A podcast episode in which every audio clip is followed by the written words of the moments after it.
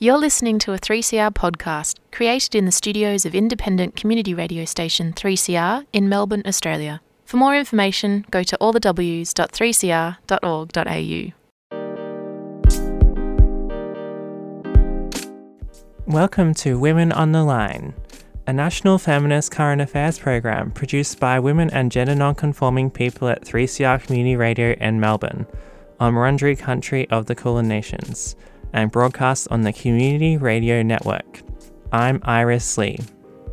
This week, we feature resistance by the Palestinian people against the occupying Israeli settler colony and the struggle against mandatory detention of asylum seekers. We hear first from Palestinian educator, activist, and writer Nora Mansour. Later in the program, we hear from Tasnim Samak, Palestinian organizer and PhD candidate in education, speaking at Campaign Against Racism and Fascism's recent pro refugee rally.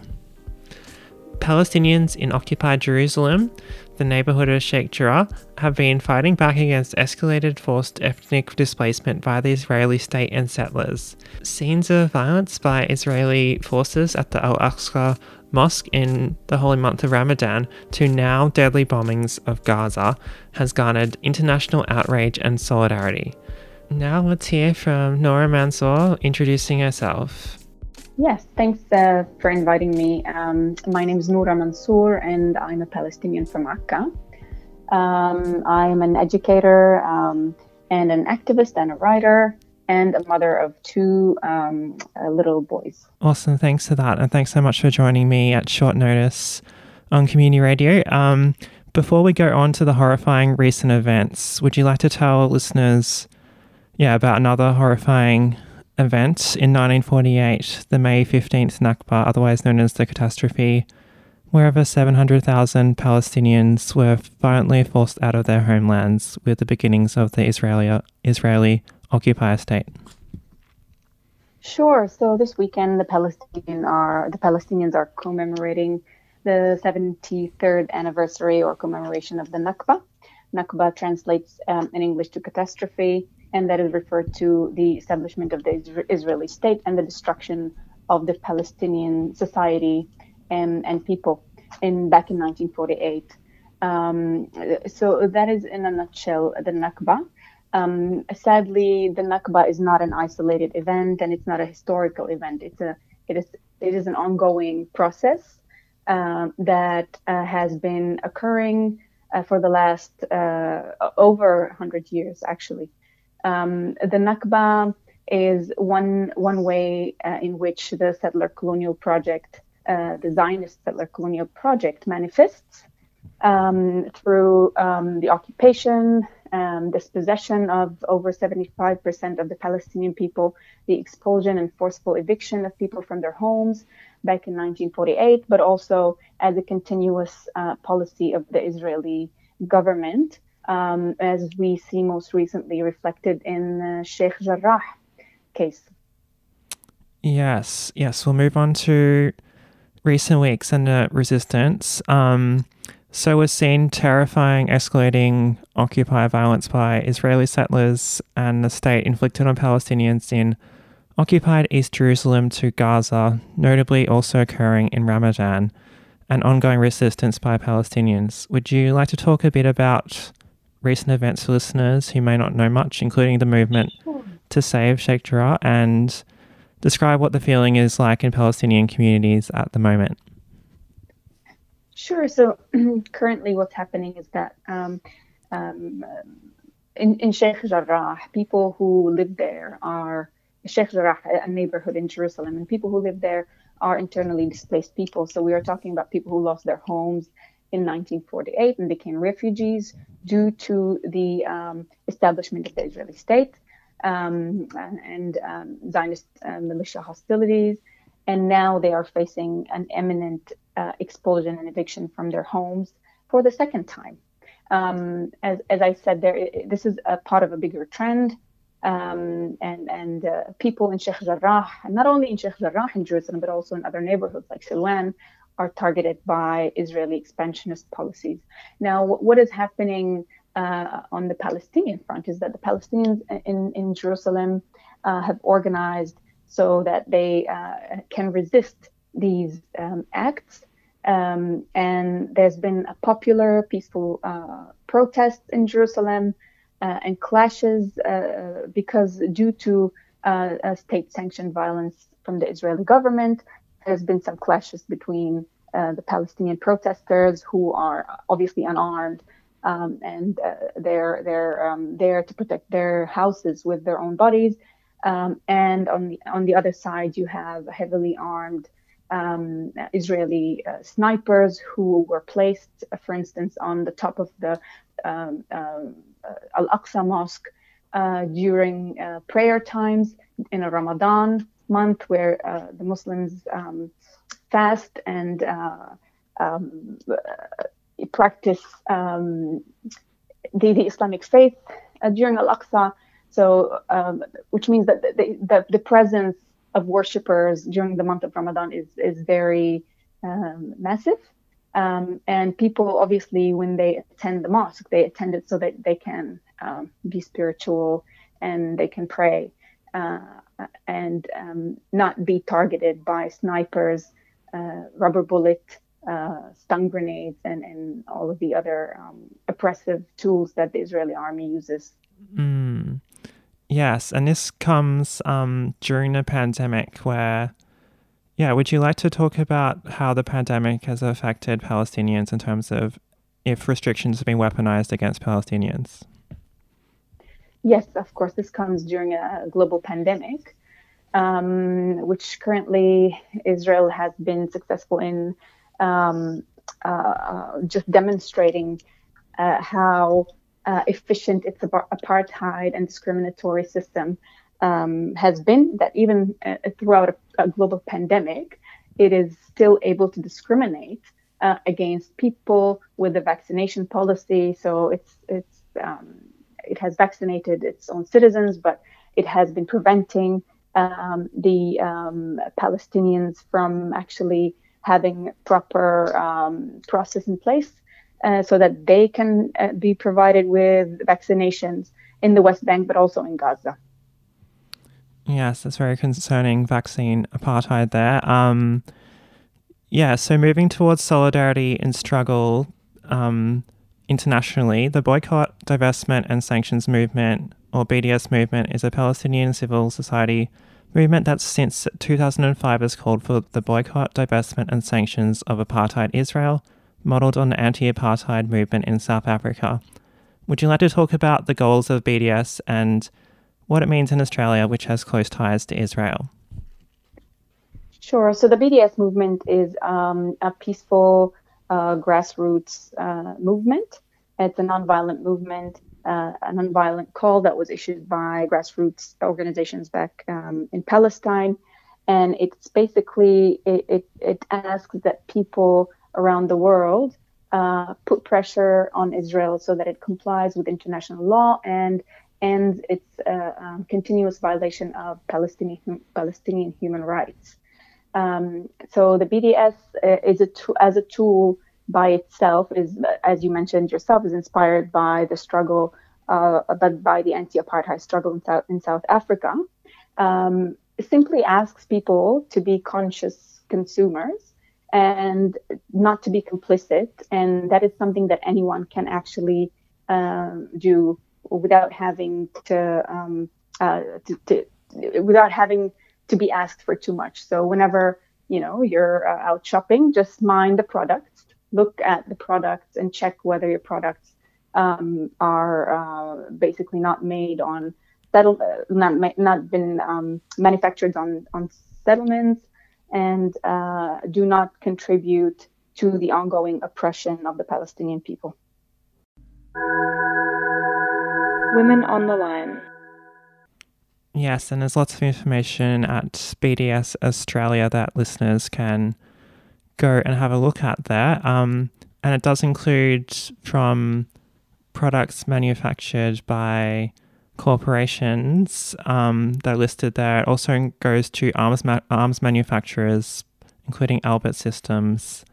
So it is yes, quite extensive the relationship between Australia and Israel. Yes, that is correct. Um, well, the fact is that Israel um, it can't be this successful without the support that it receives from international corporations and, and, and international governments around the world. So, um, and one of the uh, companies that is highly complicit, obviously, um, uh, on uh, with the um, ongoing oppression of the Palestinians is Elbit System, the arms manufacturers, which sadly also um, uh, the, the, Australian government um, works with. So, yeah. Mm, yeah, and newly announced this year there was a partnership with with the Victorian government as well, which is very concerning. That is correct. That is correct. There's been partnership with the Victorian government, um, and and that is uh, something that is highly problematic from a Palestinian point of view, obviously, or from a human rights point of view. Mm. How do you see the Palestinian struggle linked to other struggles, including the struggle for land and justice for Aboriginal people here in Australia? So I, I, I see that as a parallel struggle because um, the, the way in which settler colonial states operate is very similar, right? Whether it's 200 years ago or um, today, uh, 200 years ago, obviously here in, in Australia, um, today as we see in Palestine, and that is based on the logic of elimination and removal of indigenous population from their own land. Um, and and that logic exists obviously, or existed here in Australia and exists today in Palestine. So I, I see uh, the struggle for justice um, as something that is um, uh, intertwined, that is connected, and uh, you know because you don't have to be a Palestinian um, to demand justice or to believe in justice. Justice, freedom, and equality is uh, uh, you know there are global values that relate to any human being. So, um, but specifically in a settler colonial context, I think the similarity and the parallels are uh, very strong, and um, it, it's it's it would be um, very smart to learn from each other, but also support each other's um, causes. Mm, thanks for that. Definitely. Um, to end on, is there anything else you'd like to add? And what would a free Palestine look to you? Look like to you? Yes, I would like to add that it's important for us to keep in mind that this this whole situation that we're in today in Palestine did not start with Gaza. It doesn't start with Hamas. It doesn't start with Hamas rockets, and it didn't start with the protest uh, in Sheikh Jarrah. It doesn't start, um, or it didn't. It didn't start in 1967 uh, with the invasion and the um, occupation of Jerusalem in the West Bank. Um, it didn't even start in 1948 in the Nakba. It started with the um, very first uh, Jewish colony uh, that is the very first Yishuv, as it's called in Hebrew, and that is because our issue with Israel is the fact that it is a colonial, settler colonial state. Um, it's not just because um, it there's a siege on Gaza. Obviously, it, it is a major one of the major issues that we have because Gaza, as uh, as described as one of the largest uh, concentration camps and, and open air prisons um, currently today, uh, where you have 2 million people living under inhumane conditions uh, um, for the last uh, almost 13 years. Um, continuously being targeted by Israeli military every couple of years, and, and uh, with no end in sight. No one knows when the siege is supposed to be uh, lifted. No one knows when the Palestinians in Gaza will be able to live a normal life anymore. So um, um, that is obviously a major issue. And that's something that should concern not only Palestinians, but everyone who uh, um, is a human rights um, activist or anyone who believes in uh, just, you know, human rights values and global values. So, yes, of course, Gaza is a major uh, issue. Jerusalem and um, um the occupation in the West Bank and the apartheid system is a major issue um, the uh, uh, two-tier system that we have that Israel has created, and whether throughout the judicial system or the uh, legislative system, for instance, in 1948, where you have um, uh, like Palestinians in 1948 who live as second-class citizens and who um, are under the threat of uh, um, you know, uh, being basically a target to not just the violence, state violence, but also uh, settler settlers violence as well. Same in the West Bank and in Jerusalem. So we are talking about a system that dates back uh, to before 1948, um, and that 1948, the Nakba, is basically when it accelerated its settler colonial project. So um, it is important to keep in mind that unless we address the root cause of the problem here, which is the Israeli ongoing expansionist policies and a discriminatory systems and, and structures that it has created, uh, there won't be an end in sight. So it is important that the international community and people who have actually been involved in the creation uh, of the Israeli state, for instance, the United Nations uh, and other international organizations, it is important that these people uh, um, do their part at this stage and to hold Israel accountable for its violations and ongoing um, uh, aggression towards Palestinians. Yeah, thanks so much for joining me, Nora. Um, it's been a privilege to speak to you. No worries. Thank you very much. Um, you have a lovely day, Iris. You just heard from Palestinian educator, activist, and writer Nora Mansour. On the weekend of the Nakba, May 15, there are rallies in solidarity of Palestine in many cities in so called Australia. Check them out and the groups that are organising for more information. Across these stolen lands now called Australia, you've been listening to Women on the Line, highlighting a range of gender non-conforming and women voices, broadcast on the Community Radio Network. Next, we connect the struggle against the Israeli occupation of Palestine with the struggle of refugees to end mandatory detention. We hear from Tasnim Samak, a Palestinian organizer and PhD candidate in education, speaking against the Campaign Against Racism and Fascism's rally against mandatory detention of refugees, held in Melbourne on May 8. Thanks for inviting me to speak at this important demonstration today in the fight to end mandatory indefinite detention of refugees.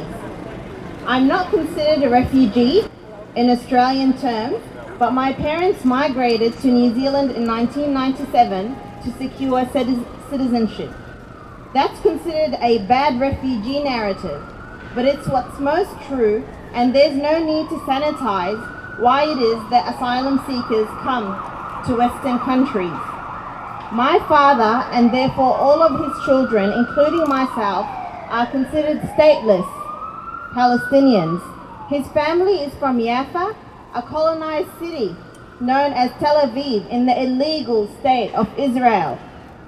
My grandparents were exiled to Gaza, where they lived in a refugee camp for almost 20 years until in 1967 that they were exiled again when Gaza was occupied by Israel.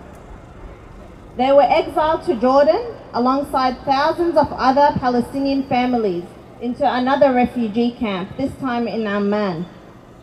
At first, my father tells me that they lived in non-permanent tents and fixtures because they were anticipating returning to Palestine. They were served by the UNRWA or the United Nations Relief and Works Agency. They could only attend UNRWA schools and medical facilities.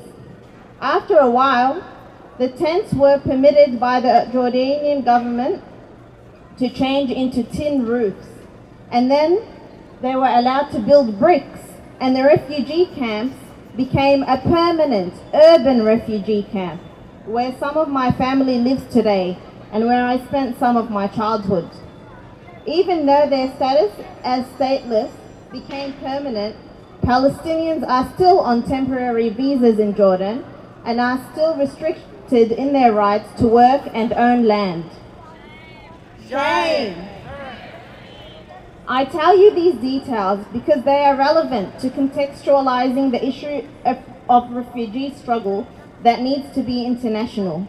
Australia's inhumane mandatory detention resembles and designs for refugees resembles what the international community allowed and designed for refugees in the global south. They also resemble the colonial prisons erected to suppress and contain First Nations people.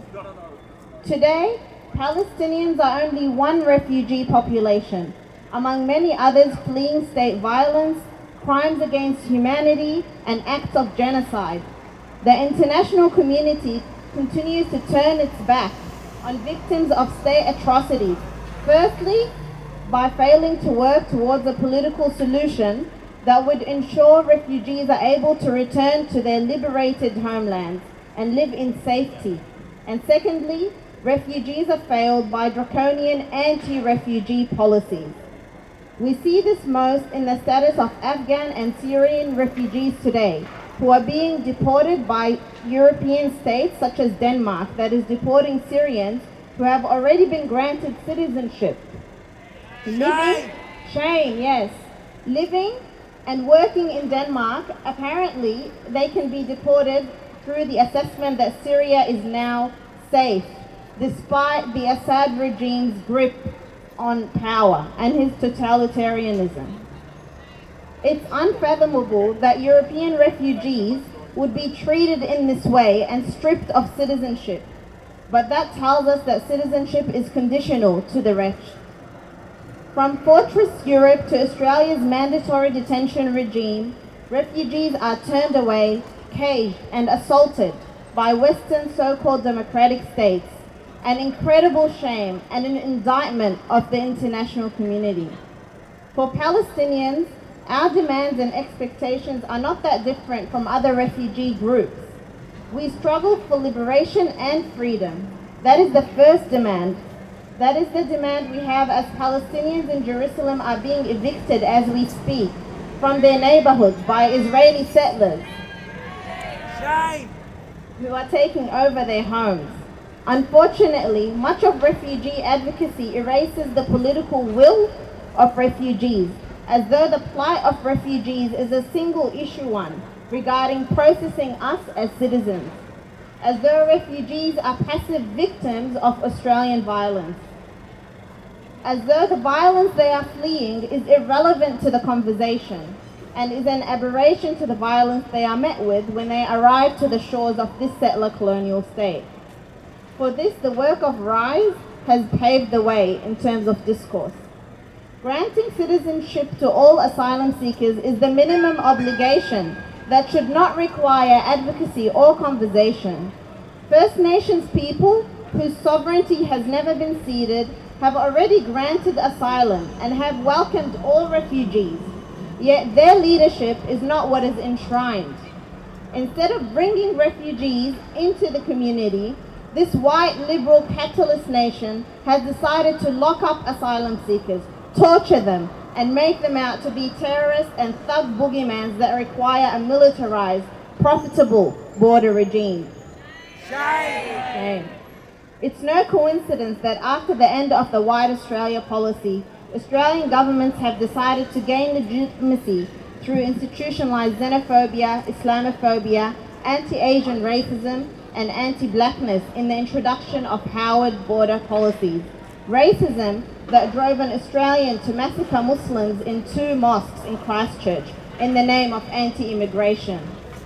This is often erased from that narrative of white supremacist violence, of course. The question that I have is how this policy even became law, how it became materialized in mandatory detention, then offshore detention. How did Australians allow it, and how is it continuing? This is a question Australians need to ask themselves in relation to Indigenous deaths in custody as well, another regime of torture and murder. How have we had seven deaths in custody in the last month with little uproar, little political upheaval? Deaths in custody and deaths in immigration custody. How is it that after deaths and suicides we continue to keep refugees in detention facilities? And I do not just discuss Medivac refugees, but rather all those who are in Australian detention at the moment. Mandatory detention is a stain not just on both major parties who designed it, but on every Australian who is supposedly being protected in its name. This border regime is done to protect the white liberal nation who votes for it. That we are near 20 years into Australia's mandatory detention system is an indictment of progressives and conservatives alike, given the little given that if opposition was fierce enough and relentless enough, we would not be marking two decades of permanent immigration detention. We are too afraid and caught in routines that the state anticipates. The state knows, it knows and it plans for the fact that immigration mandatory detention will upset leftists and ethnics, but governments have gambled with it anyway, expecting little disruption. As a Palestinian Muslim, all I can offer is to urge for the fight to continue, not in cycles of outrage and condescending sympathies to the plight of refugees, but towards organized struggle with refugee communities against oppression. Because our work is overdue. Refugee camps, refugee detention facilities should not become permanent places for anyone. We need to make it impossible for immigration detention to be feasible. This movement needs to be fearless in the face of whatever danger comes its way in the goal of end ending mandatory detention. The, the RISE student walkout that happened just on Wednesday is one approach that we all should be behind. We need to be relentless in the fight that will see an end to the locking up of refugees, that will bring an end to colonial, racist, white supremacist structures that birth and sustain such cruel policies, that will bring an end to dispossession and exile in the first place. Thank you.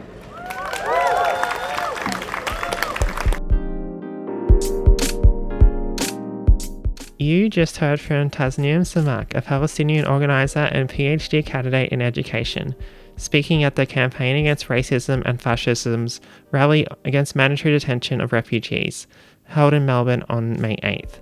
She spoke of a refugee led organisation, Rise Refugee, which you can find out more at, about at riserefugee.org. Women on the Line is a national feminist current affairs program. It's produced and presented by a range of women and gender nonconforming broadcasters from 3CR in Melbourne on Kulin Nation's land, and broadcast across Australia on the Community Radio Network, with funding support from the Community Broadcasting Foundation. Women on the Line programs can be downloaded at www.3cr.org.au was produced by Ripley Kavara. I'm Iris Lee. Tune in to Living on the Line next week on your community radio station.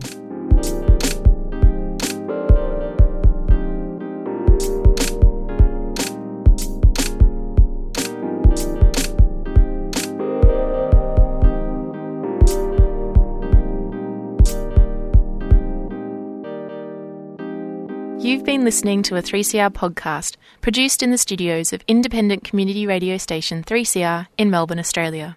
For more information, go to allthews.3cr.org.au.